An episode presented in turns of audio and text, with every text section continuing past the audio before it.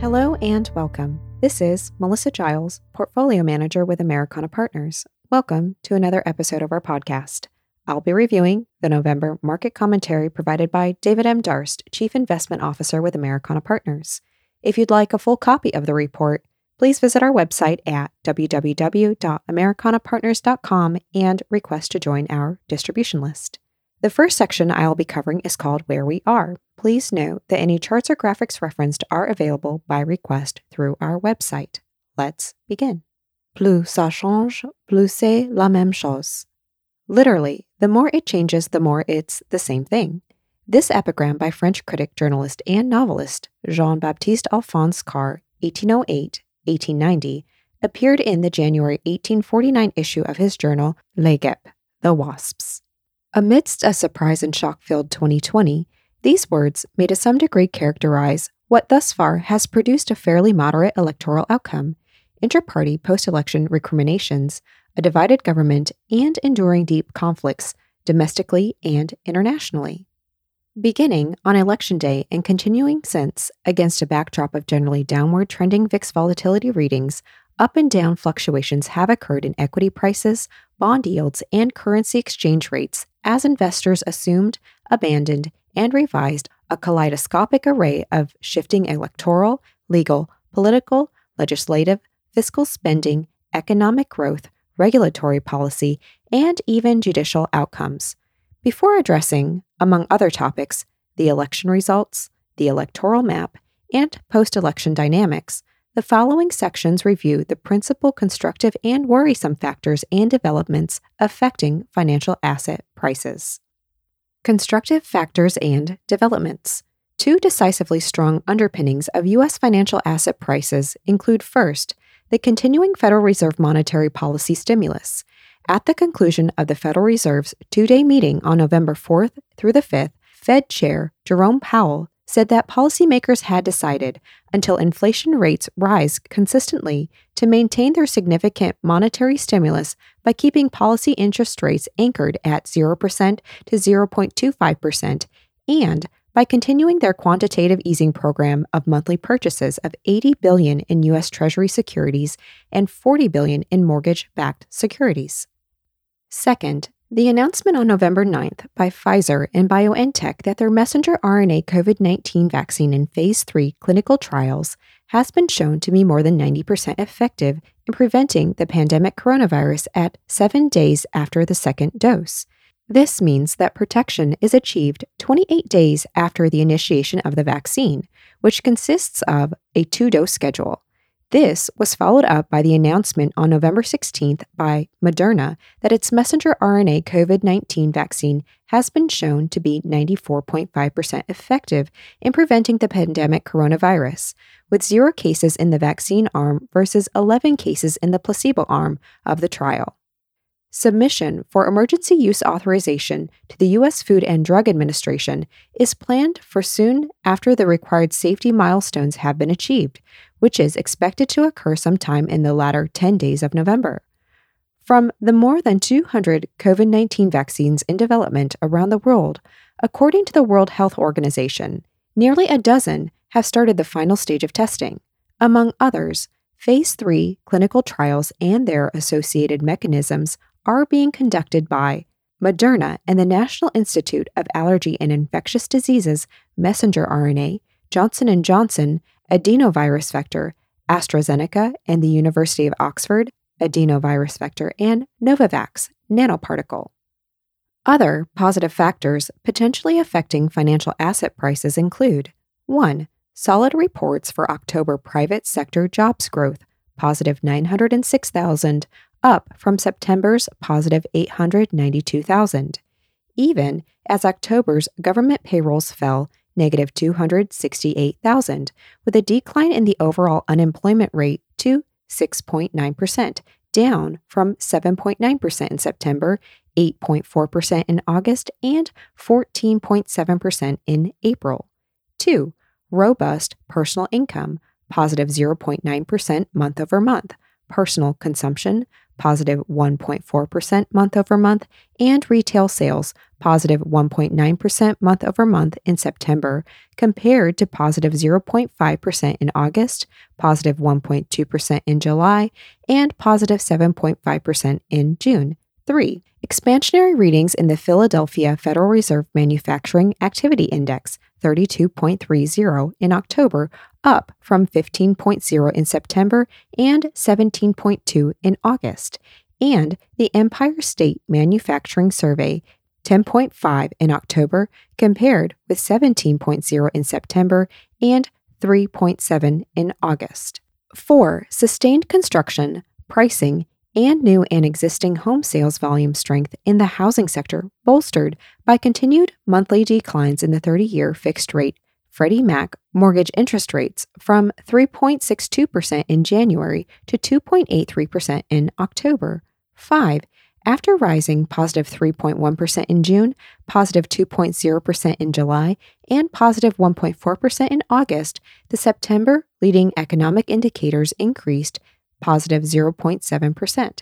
6. Buoyant October readings above the 50 level indicating expansion for the ISM Manufacturing Index, 59.3, for the ISM Services Index, 56.6, and for durable goods orders, positive 1.9% in September, following gains of positive 0.4% in August, positive 11.2% in July, positive 7.3% in June, and positive 15.1% in May.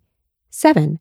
Significant improvements in securities analysts' S&P 500 earnings revisions breadth, with analysts' bottom-up consensus estimates as of November 6th, calling for S&P 500 year-over-year earnings to decline negative 7.5% in third quarter 2020 and negative 10.9% in fourth quarter 2020, followed by projected year-over-year earnings growth of positive 14.5% in first quarter 2021 and positive 44.0% in second quarter 2021. Based on corporate CEOs and CFOs' revenue and profit guidance comments on their third quarter 2020 earnings calls, which have been taken place in October and thus far in November, analysts have forecast an S&P 500 earnings decline of negative 14.8% for calendar year 2020 as a whole, followed by earnings growth of positive 22.4% for calendar year 2021 as a whole. 8. Continued back-to-back record-high readings for the Small Business Optimism Index, 104.0 in October and in September, even as the Consumer Confidence Index slipped to 100.3 in October versus 101.3 in September. 9. A sharp growth rebound of 33.1% in annualized third quarter 2020 GDP, followed by the Atlanta Federal Reserve's GDP Now forecasts of a more modest positive 2.2% in annualized fourth quarter 2020 GDP. First quarter 2020 GDP experienced a negative 5.0% annualized decline, and second quarter 2020 GDP contracted at a negative 31.4% annualized rate. 10. Somewhat improved global and domestic supply, demand, and inventory conditions have imparted a slightly firmer tone to West Texas Intermediate oil prices, positive 16% in the month through November 10th, and, though slightly interrupted by warmer weather in early November, to natural gas prices. Now let's discuss worrisome factors and developments. Midway through the fourth quarter of what has proven to be a turbulent and tumultuous year, among the disquieting developments for investors to contend with include 1. The United States has reported more than 1 million new coronavirus cases since the start of November, and infectious disease experts have warned that with colder weather and holiday gatherings bringing people closer together indoors, the surge is predicted to worsen and negatively affect economic activity over the next several weeks, with wide distribution of a vaccine not likely before the second half of 2021. 2. A surge in new COVID-19 infections across Europe has prompted a second wave of lockdowns that may push the continent's economy into its second contraction this year. 3. Despite ongoing negotiations and in light of the preoccupations brought on by the national elections, as of mid-November, Congress and the White House have been unable to agree on a new stimulus package, with declining perceived probabilities of a comprehensive deal being reached before 13 million individuals are scheduled to lose unemployment benefits on December 31st. 4. With many states responding to higher rates of new coronavirus infections by lifting restrictions on business activity more slowly than at mid-year, and with significant portions of the travel, lodging, live entertainment, indoor dining, and other in-person business sectors still closed, applications for unemployment insurance remain elevated, with 709,000 new filings for the week ending November 7th. They reached a peak near 7 million at the end of March, and they were as low as 200,000 before the coronavirus pandemic took hold this spring. 5. A total of 11.1 million individuals remain unemployed in October, compared to 23 million unemployed persons in April 2020 and 6.5 million unemployed in January. 6. By several metrics, S&P 500 valuations are extended. The forward price-earnings ratio is 24.2 times, 46.7% above its 25-year average of 16.5 times. The total value of U.S. equities has risen from 60% of GDP in 1990 to 120% in 1996 to 172% in November 2020, which equals $36.5 trillion for the Wilshire total market capitalization divided by a $21.2 trillion U.S. GDP, a ratio even surpassing the 139% ratio experienced by Japan at the very height of its 1980s superbubble. And as of November 12th, the S&P 500 Shiller price-earnings ratio, also known as the cyclically adjusted price-earnings ratio or the CAPE ratio, defined as the market value divided by the 10-year average of inflation-adjusted earnings, was 32.24, 104% above its 140-year median of 15.81. 7. Evidence continues of investor optimism and broadening exuberance, including significant call options buying, high levels of zero-commission trading in speculative stocks with low share prices, a year-over-year doubling in the percentage of total trading volume to 20%, accounted for by individual investors, elevated cloud computing, electric vehicle, e-commerce, and other sectors' initial public offering activity, with the average one-day gain through early October 2020 for U.S. IPOs positive 23.7%, compared to positive 12.8% in 2019, and positive 13.4% in 2018, proliferating popular usage of app-based trading platforms frequently offering complex financial products and trading schemes, and the recent rapid embrace of special-purpose acquisition companies, essentially blank-check acquisition vehicles often funded before the ultimate use of the offering proceeds is known. According to Refinitiv, through the end of September, these so-called SPACs, representing 50% of the total year-to-date 2020 IPO volume, accounted for more than the aggregate SPAC capital raised over the last 10 years. 8. As of the beginning of November, a very high 19.8% of the S&P 500's total market capitalization was represented by the top 5 stocks: Apple, 6.5%, Microsoft, 5.7%, Amazon, 4.8%, Alphabet, 3.6% for both share classes combined, and Facebook, 2.8%, compared to 17.8% for Microsoft, Cisco, General Electric, Intel, and ExxonMobil at the speculative peak of the dot-com bubble in late 1999, early 2000. 9. Intermediate and long-term U.S. Treasury interest rates appear to have broken out of their narrow trading range and have continued trending upward, with 10-year yields rising 22 basis points from 0.66% on September 1st to 0.88% on November 12th, and 30-year yields increasing 26 basis points from 1.38% to 1.64% over the same time interval. And 10. A significant degree of uncertainty marks the evolution of the U.S.-China relationship, not to mention the policy implications of the final outcomes of the U.S. national elections. Now let's discuss the election results and process. The 29th quadrennial presidential elections in 2020 featured a massive turnout, where both sides mobilized unprecedented numbers of voters that resulted in razor-thin victory margins in numerous crucial states. Out of more than 149 million total votes, over 100 million were cast early, either in person or through the mail, with the U.S. Postal Service delivering more than 60 million ballots. As of Thursday, November 12th, over 72 million people had voted for candidate Trump and over 77 million people had voted for candidate Biden. Polling place disturbances, systematic issues, and irregularities appear to have been limited to certain states, and early evidence suggests that the share of rejected ballots was lower than 2016. While some locations featured unacceptably long lines, voting machine outages, and problems with electronic poll books used to check in voters, 2020's balloting, despite a record turnout and complications associated with the coronavirus pandemic, appears to have been free of violence, rampant disinformation, voter intimidation, and significant foreign interference. Owing to the diligent efforts of election administrators and poll workers, more than 700,000 people signed up to work at polling sites through Power the Polls, an umbrella group of dozens of local and national civic organizations and corporations that connected workers to local election administrators.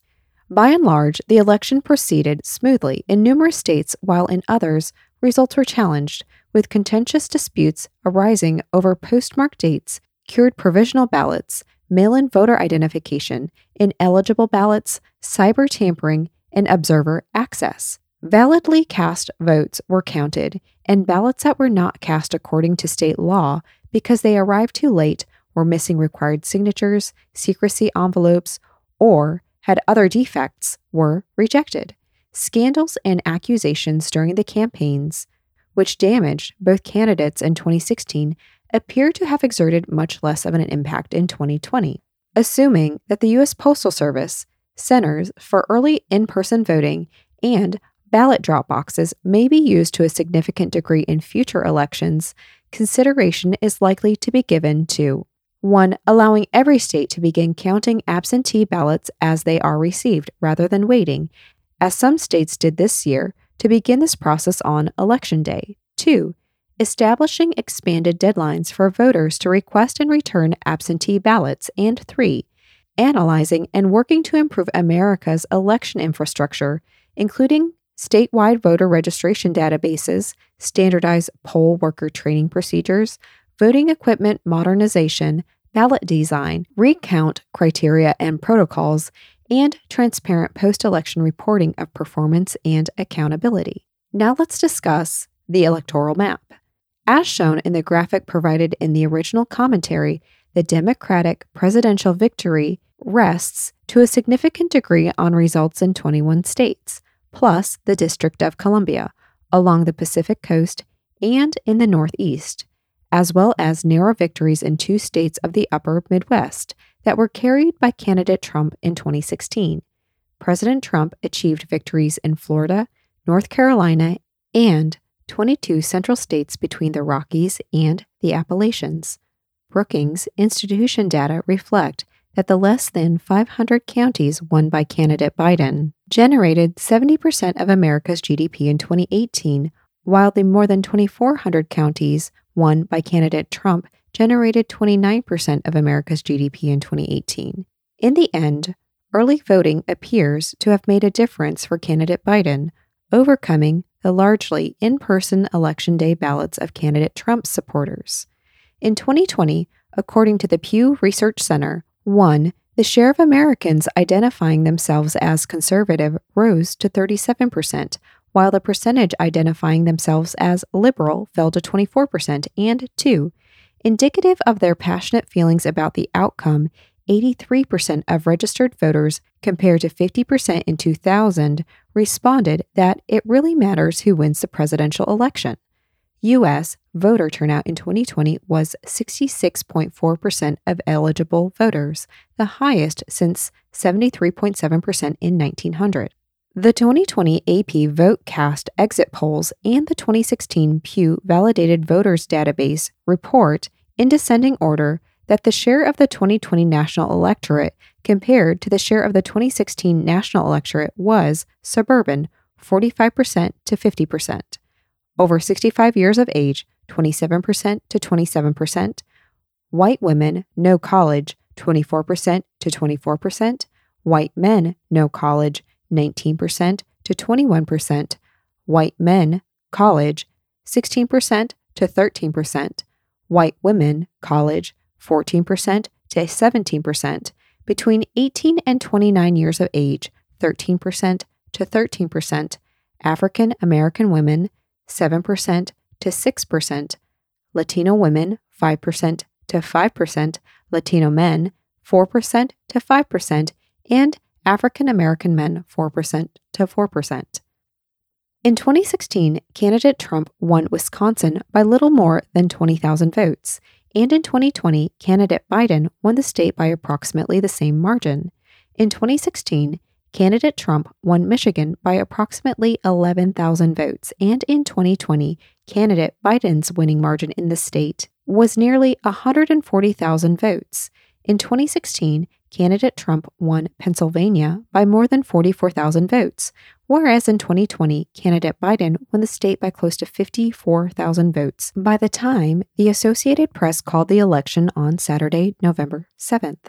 While the popular vote margin expanded from Hillary Clinton's approximately 3 million plus in 2016 to Joe Biden's approximately 5 million plus in 2020, both elections' key electoral states' margins remained very tight, changing 38,874 votes from Trump to Clinton, half of each state's total margin, plus one vote in Michigan, Wisconsin, and Pennsylvania, in 2016 would have produced a 278 to 260 result in favor of Hillary Clinton, and changing 44,035 votes from Biden to Trump, half of each state's total margin, plus one vote in Georgia, Wisconsin, and Pennsylvania, in 2020 would have produced a 278 to 260 result in favor of Donald Trump.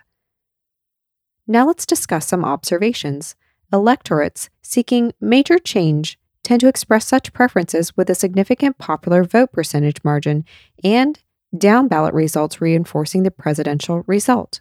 Such an outcome turned out not to be the case in 2020. Voters in many states were inclined to split their tickets, defined as when a voter marks his or her ballot for candidates from different political parties, when multiple offices are being decided by a single election. Partly as a consequence, Democrats were unsuccessful in attempting to flip several state legislatures and their principal targeted opponents in Senate races. While Democrats unseated Republicans in Arizona and Colorado, they lost a key race in Montana and a seat in Alabama, and Republican Senators Susan Collins, Maine, and Joni Ernst, Iowa, managed to fend off Democratic challengers in their states. It appears that while America in 2020 is a very closely divided country, with declining faith in government and widening cultural, social, and philosophical rifts, a large part of its deep-keel populace has ideologically tacked toward the middle of the road, despite predictions that Democrats would gain an additional 15 seats in the House of Representatives, building upon their 2018 midterm gains of 7 state governorships, 41 House seats, the achievement of a House majority, and reflecting the fact that Democratic political action committees and advocacy groups outspent Republicans by nearly $100 million in 2020 House races. Republicans appear to have gained as many as 11 House seats, resulting in 225 Democrats and 210 Republicans, and set up a push for the GOP to attempt achieving a House majority in 2022. At the state level, Republicans gained a majority in 2 additional state legislative chambers to 61 Republican and 37 Democratic, and gained a net of 1 governorship to 27 Republican and 23 Democratic. The Republican Party has to some degree come to be transformed from being perceived as representing the well-off classes in the later part of the 20th century to being perceived as representing the working classes in the early part of the 21st century. In California, despite a 14 to 1 spending margin, Proposition 16, the initiative to revoke Proposition 209 from 1996 and, instead, allow public institutions to discriminate openly on the basis of race in order to favor some groups over others, was decisively rejected. Also rejected were attempts 1. To expand rent control, Proposition 21, and 2. To define app-based drivers as employees and not as independent contractors, while at the same time enacting several labor and wage policies, Proposition 22. According to the Center for Responsive Politics, a nonprofit, nonpartisan research group based in Washington, D.C., that tracks and maintains a public online database reflecting the effects of money and lobbying on elections and public policy, aggregate presidential and congressional election spending amounted to $13.9 billion for the 2020 elections. This total compares to $6.5 billion for the 2016 elections, $6.3 billion for the 2012 elections, and $5.3 billion for the 2008 elections. Now let's discuss the Georgia senatorial elections. With neither of the opposing candidates achieving the 50% plus one vote margin needed to win election in both senatorial races, the 16 electoral vote state of Georgia, with its capital, Atlanta, a fast-growing metropolis of 6 million in a heretofore largely rural state of 10.6 million, up from 7.9 million in 2000, has been thrust into the center of the nation's political competition by two special elections that will be held on Tuesday, January 5th, between 1. Incumbent Republican Kelly Loeffler and Democrat Reverend Dr. Raphael Warnock, and 2. Incumbent Republican David Perdue and Democrat John Ossoff, control of the Senate, and whether the 2020 national elections turn out to be 1. A blue tide, Democratic White House, Republican Senate, and Democratic House of Representatives, sometimes also referred to as a purple wave, or 2. A blue wave, Democratic White House, Democratic Senate, and Democratic House of Representatives, hangs in the balance, as does the fate of each party's legislative, regulatory, taxation, and spending priorities, not to mention both parties' 2022 midterm election prospects. Democrats and Republicans are thus projected to dedicate significant money. Early estimates indicate that as much as $100 million will be spent by each party, and resources toward what has turned out to be a crucial political battle in a state that was considered safely Republican 10 years ago. According to the Georgia Secretary of State's office, Georgia had 5.8 million registered voters in 2010, 6.6 million in 2016, 6.9 million in 2018, and 7.5 million in November 2020. Voter turnout in 2020 has closely approached 5 million, a record. Now let's discuss from Election Day to Inauguration Day. In the days immediately following the closure of polls on Tuesday, November 3rd, state election officials are responsible for counting, confirming, and certifying the popular vote. For 2020, Tuesday, December 8th, is the targeted date, known as the safe harbor deadline, for each state to appoint its electors before the Electoral College meets to formally cast the state's votes. Most states appoint their electors to the winner of the statewide popular vote. On Monday, December 14th, electors meet in each state to cast their votes. If an elector chooses to abstain or vote for a candidate other than the one they promised to support, he or she is called a faithless elector.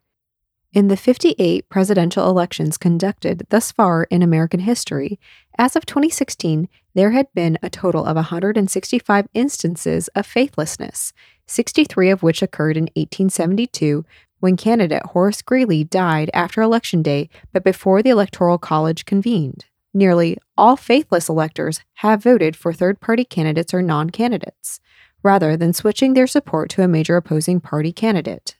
After the newly elected Congress is sworn in on Sunday, January 3rd, both houses meet to formally count the electoral votes and name the president on Wednesday, January 6th.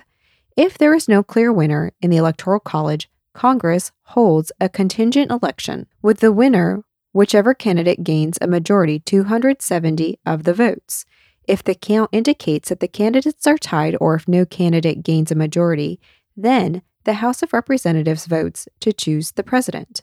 With each state delegation allowed only one vote, a candidate needs 26 votes to win the presidency. The President of the United States will be sworn in at noon Eastern Standard Time on Inauguration Day, Monday, January 20th, 2021. From 1793 until 1933, presidential inaugurations were held on Monday, March 4th, the day of the year on which the federal government began operations under the U.S. Constitution of 1789, when March 4th happened to fall on a Sunday, as it did in 1821, 1849, 1877, and 1917, the public inauguration ceremony occurred on Monday, March 5th. Since 1937, the presidential inauguration has taken place at noon Eastern Standard Time on January 20th, the first day of the new presidential term.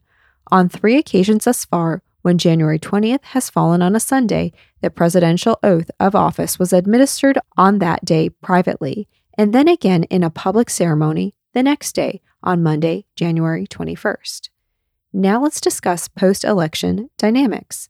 For some historical perspective on the constraints and opportunities facing the president in 2021, it may be illuminating, drawing upon data collected by the U.S. Office of Management and Budget, the Census Bureau, the Bureau of Labor Statistics, the World Inequality Database, and Bloomberg, to compare current circumstances to conditions prevailing when Ronald W. Reagan assumed the presidency at the beginning of 1981.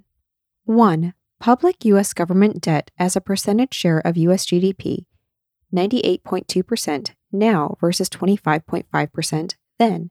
2. S&P 500 price-earnings ratio, 26.9 now versus 9.1 then.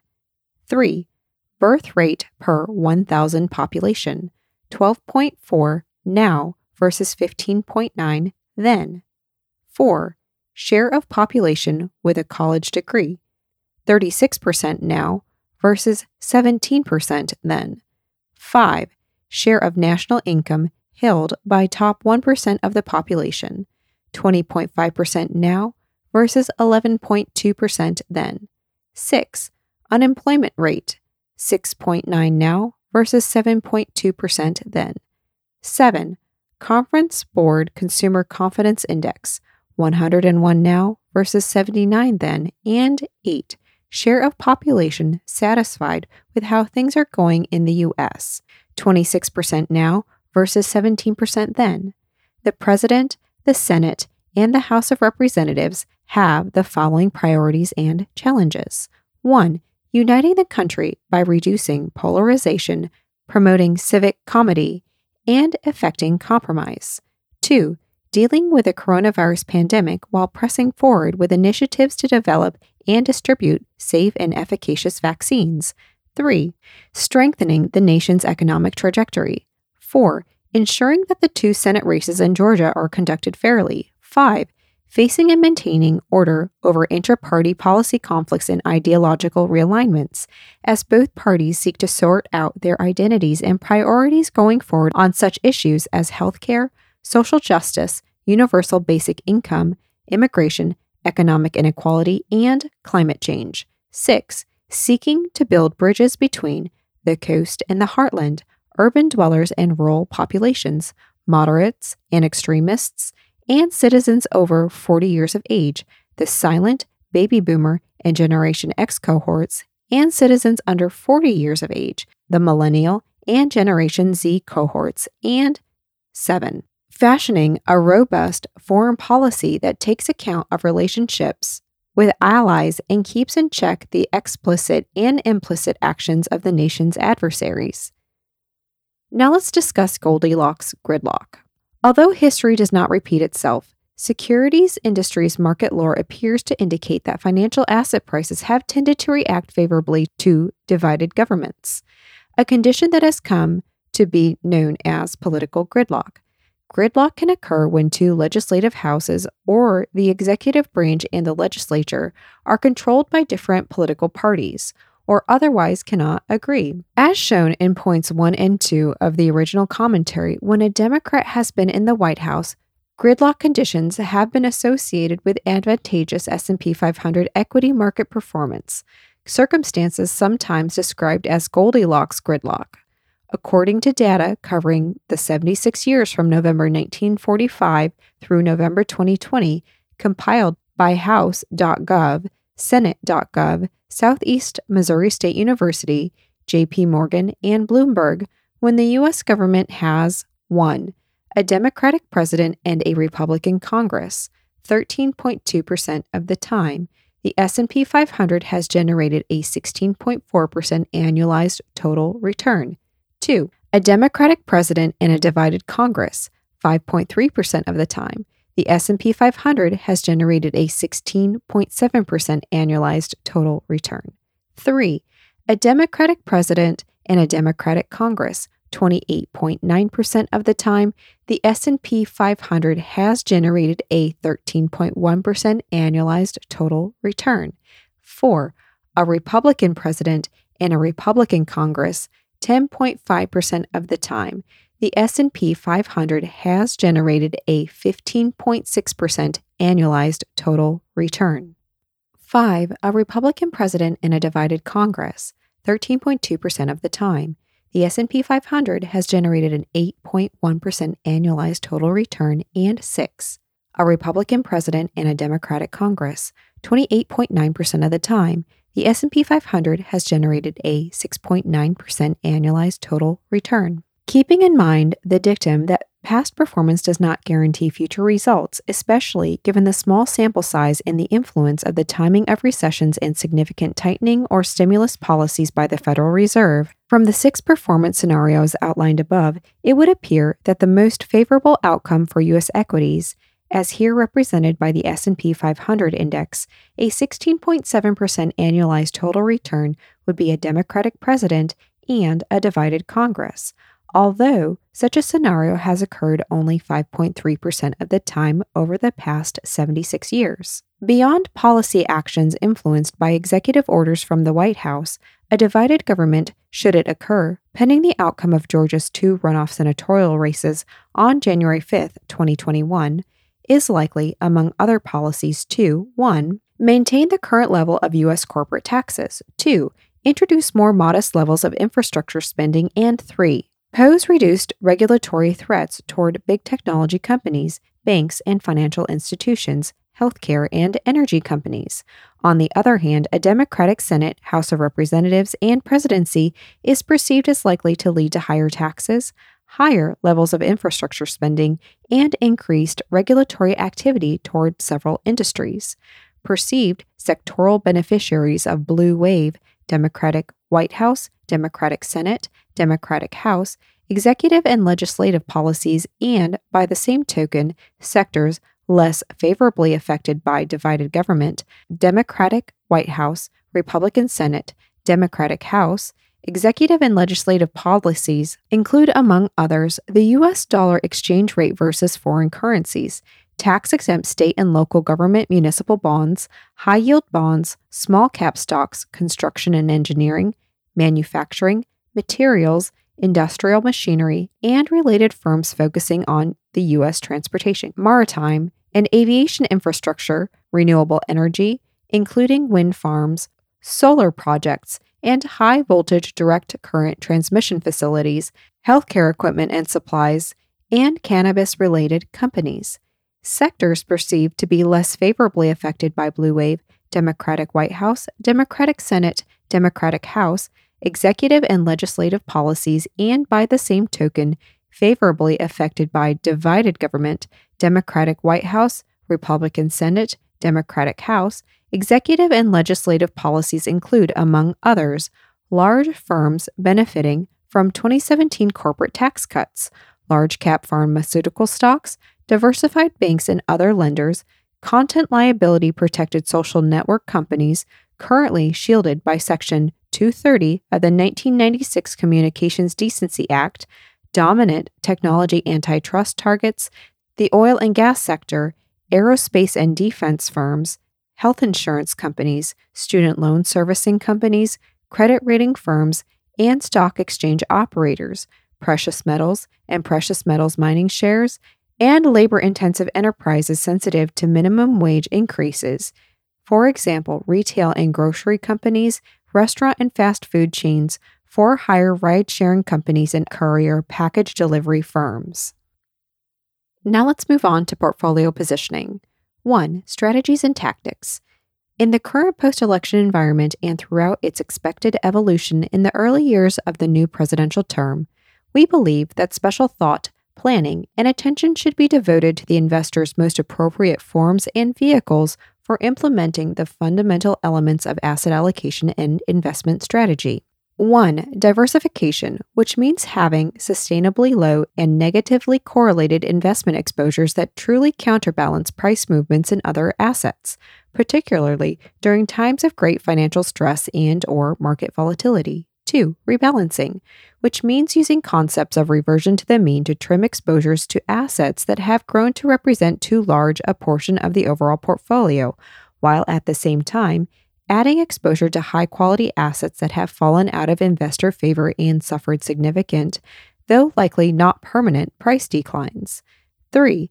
Risk management, which means understanding the degree of liquidity, the true pricing realism, and various roles of liquidity, real assets, financial assets, and alternative assets in decade-long or longer regimes of inflation, stagflation, deflation, monetary disruptions, and currency resets. 4. Reinvestment, which encompasses knowing when to emphasize and trade off income versus capital growth, all the while keeping in mind the critical importance of discipline, patience, and longevity in compounding dividend coupon and other income flows. And 5. Asset protection and husbandry, which addresses considerations of taxation, estate planning, cybersecurity, monitoring, reporting, administrative costs, access, and custody. 2. Intermediate-term themes to consider. We continue to counsel a considered and considerable exposure to equities, with judicious shifts between styles, sectors, geographies, and where appropriate from a cost, timing, liquidity, and size standpoint, public versus private markets. Expressed are a number of themes that we believe should be taken into consideration over the next few years in selecting asset categories, asset classes, sectors, companies, and security types. 1. Paying attention to the value of money, taking advantage of, rather than being taken advantage of by, the likelihood of money printing, internal and external currency debasement, government debt, monetization, and modern monetary theory, likely to continue being pursued by the authorities, within shifting money and credit cycles, to service America's massive explicit government and corporate indebtedness and the enormous implicit obligations of pension and healthcare promises. 2. Concentrating on all-weather sectors and companies. Seeking investments with balance and flexibility that are able to thrive regardless of a divided or a unified Congress, evolving social priorities and values, wealth distribution initiatives, public health conditions, and political trends. 3. Distinguishing between temporary and permanent change.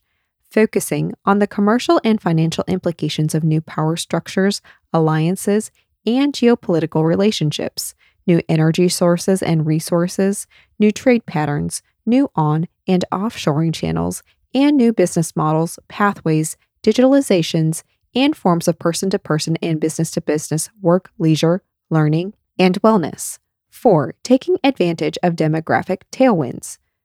Through U.S. and select non-U.S. companies, gaining exposure to and meeting the rising needs, aspirations, and spending power of the rapidly expanding global middle class, especially in Asia. 5. Verifying past success.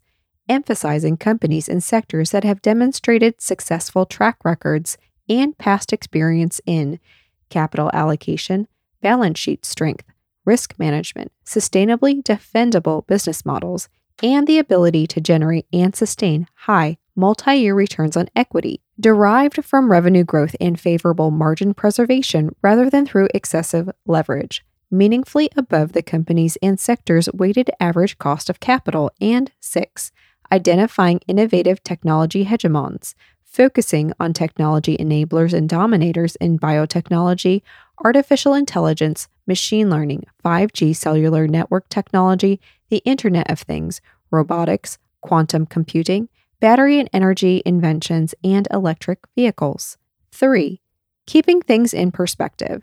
Many of the overarching themes and conditions that influence our intermediate and long-term asset allocation and investment strategy emphasize the need to recognize that the concepts and implementation methods intended to achieve safety, balance, diversification, and liquidity are likely to face evolving social priorities, geopolitical power relationships, price level changes, demographic trends, indebtedness levels, technological pervasiveness, and not least the definition, role, degree of physicality, embodiment, and value of money itself.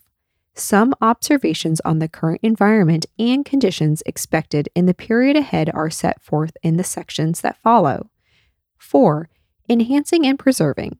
While we do feel some persistent unease over the apparent disconnect between, on the one hand, the growing mainstream popularity of stocks associated with the rapid recovery in U.S. equity prices, and, on the other hand, the continued uncertain pandemic and economic outlook. Our short-term inclination at this point in time is to take note of the Federal Reserve's ongoing support of financial asset prices while taking advantage of such strength to continue upgrading the quality of portfolio holdings. 1. Jettisoning lower quality, high-risk assets. 2. Selectively carrying some cash-like liquidity, and 3, with timing restraint and price discipline, adding to attractively priced higher-quality assets on equity market pullbacks.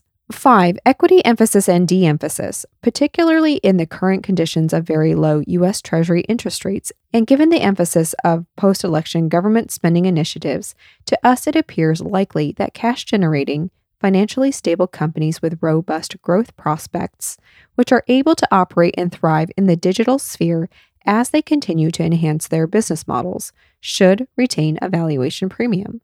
Within equities, one may consider 1. Beginning to shift some emphasis from growth sectors, companies, and managers towards the moderate inclusion of some value sectors, companies, and managers. 2. Modestly adding small and mid-cap companies or investment managers specializing in and with good track records in this space, to our primary emphasis on large capitalization enterprises, and 3. For the time being, continuing to prefer tactical overweighting to U.S. domestic equities over international developed and emerging market stocks. 6. Focus on strength and quality.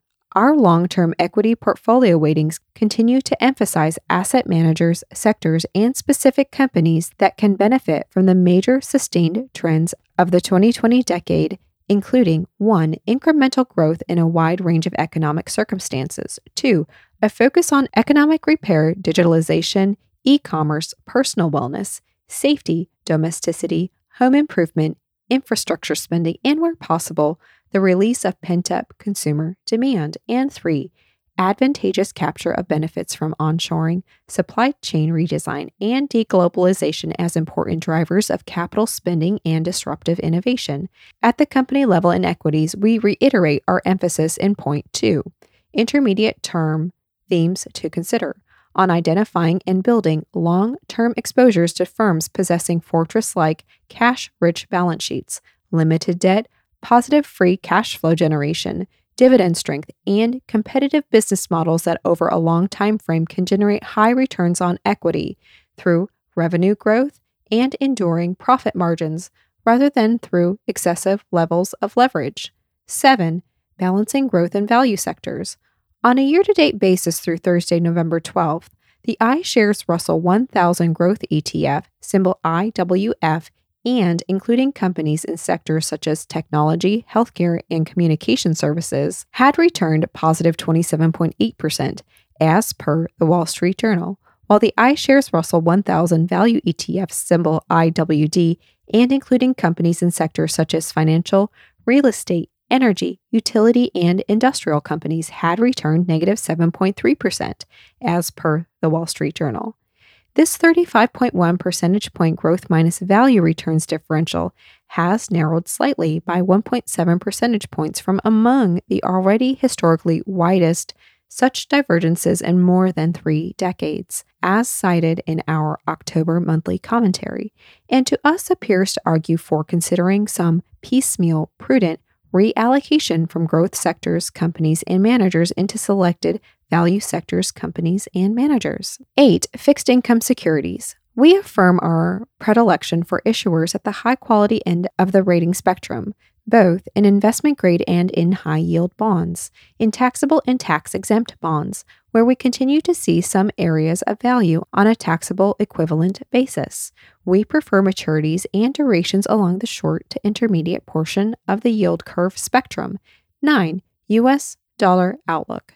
After declining negative 7.4% in 2017, appreciating positive 4.3% in 2018, and marginally slipping negative 0.2% in 2019, the DXY U.S. dollar index measured versus a basket of six major currencies: the euro, Japanese yen, Swedish krona, British pound, Canadian dollar, and Swiss franc, had, as of the market close on November 12th, declined negative 3.7% year-to-date, following the U.S. dollar's strength in first quarter 2020 as a safe haven, flight to quality asset during the pandemic, and lockdown-induced global financial market turbulence earlier this year.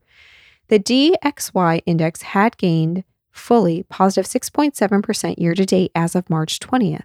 We believe the U.S. dollar may continue on its gradual path of weakness as, due primarily to short-term coronavirus-related impediments to the U.S. economy and the Federal Reserve's stated preference for lower yields in the United States, the U.S. dollar's income-generating advantage is likely to remain considerably narrower versus other major currencies than it has been over the recent past. 10. Alternative investments and real assets. In alternative investments, we continue our multi-quarter focus that has for some time emphasized exposure to gold and or gold mining shares ETFs. High-quality, master limited partnerships with strong business models and sustainable dividend-paying capacity, select investments in private credit and private real estate, and opportunistic strategies that are positioned to selectively derive meaningful value from the dislocations created by the coronavirus pandemic and the initially strong and now oscillating recovery therefrom. A Connecticut Thanksgiving Proclamation. Time out of mind at this turn of the seasons, when the hardy oak leaves rustle in the wind and the frost gives a ting to the air and the dusk falls early and the friendly evenings lengthen under the heel of Orion, it has seemed good to our people to join together in praising the Creator and Preserver, who has brought us by a way that we did not know to the end of another year. In observance of this custom, I appoint Thursday, the 26th of November, as a day of public thanksgiving for the blessings that have been our common lot and have placed our beloved state with the favored regions of earth, for all the creature comforts, the yield of the soil that has fed us and the richer yield from labor of every kind that has sustained our lives, and for all those things, as dear as breath to the body, that quicken a person's faith in their own humanity, that nourish and strengthen his or her spirit to do the great work still remaining, for the kind word and act, for honor held above price, for steadfast courage and zeal in the long, long search after truth, for liberty and for justice freely granted by each to his fellow and so as freely enjoyed, and for the crowning glory and mercy of peace upon our land, that we may humbly take heart of these blessings as we gather once again with solemn and festive rites to keep our harvest home, given under my hand and seal of the state at the Capitol in Hartford this 12th day of November, in the year of our Lord 1936, and of the independence of the United States, the 161st. Wilbur L. Cross, by His Excellency Command, C. John Soddy, Secretary. This concludes our November market commentary by David M. Darst. David is Americana Partners Chief Investment Officer. We are available to answer questions you may have regarding the topics discussed. If you'd like a full copy of the report, please visit our website at www.americanapartners.com and request to join our distribution list. Thank you for listening. This is Melissa Giles, Portfolio Manager with Americana Partners. Stay invested.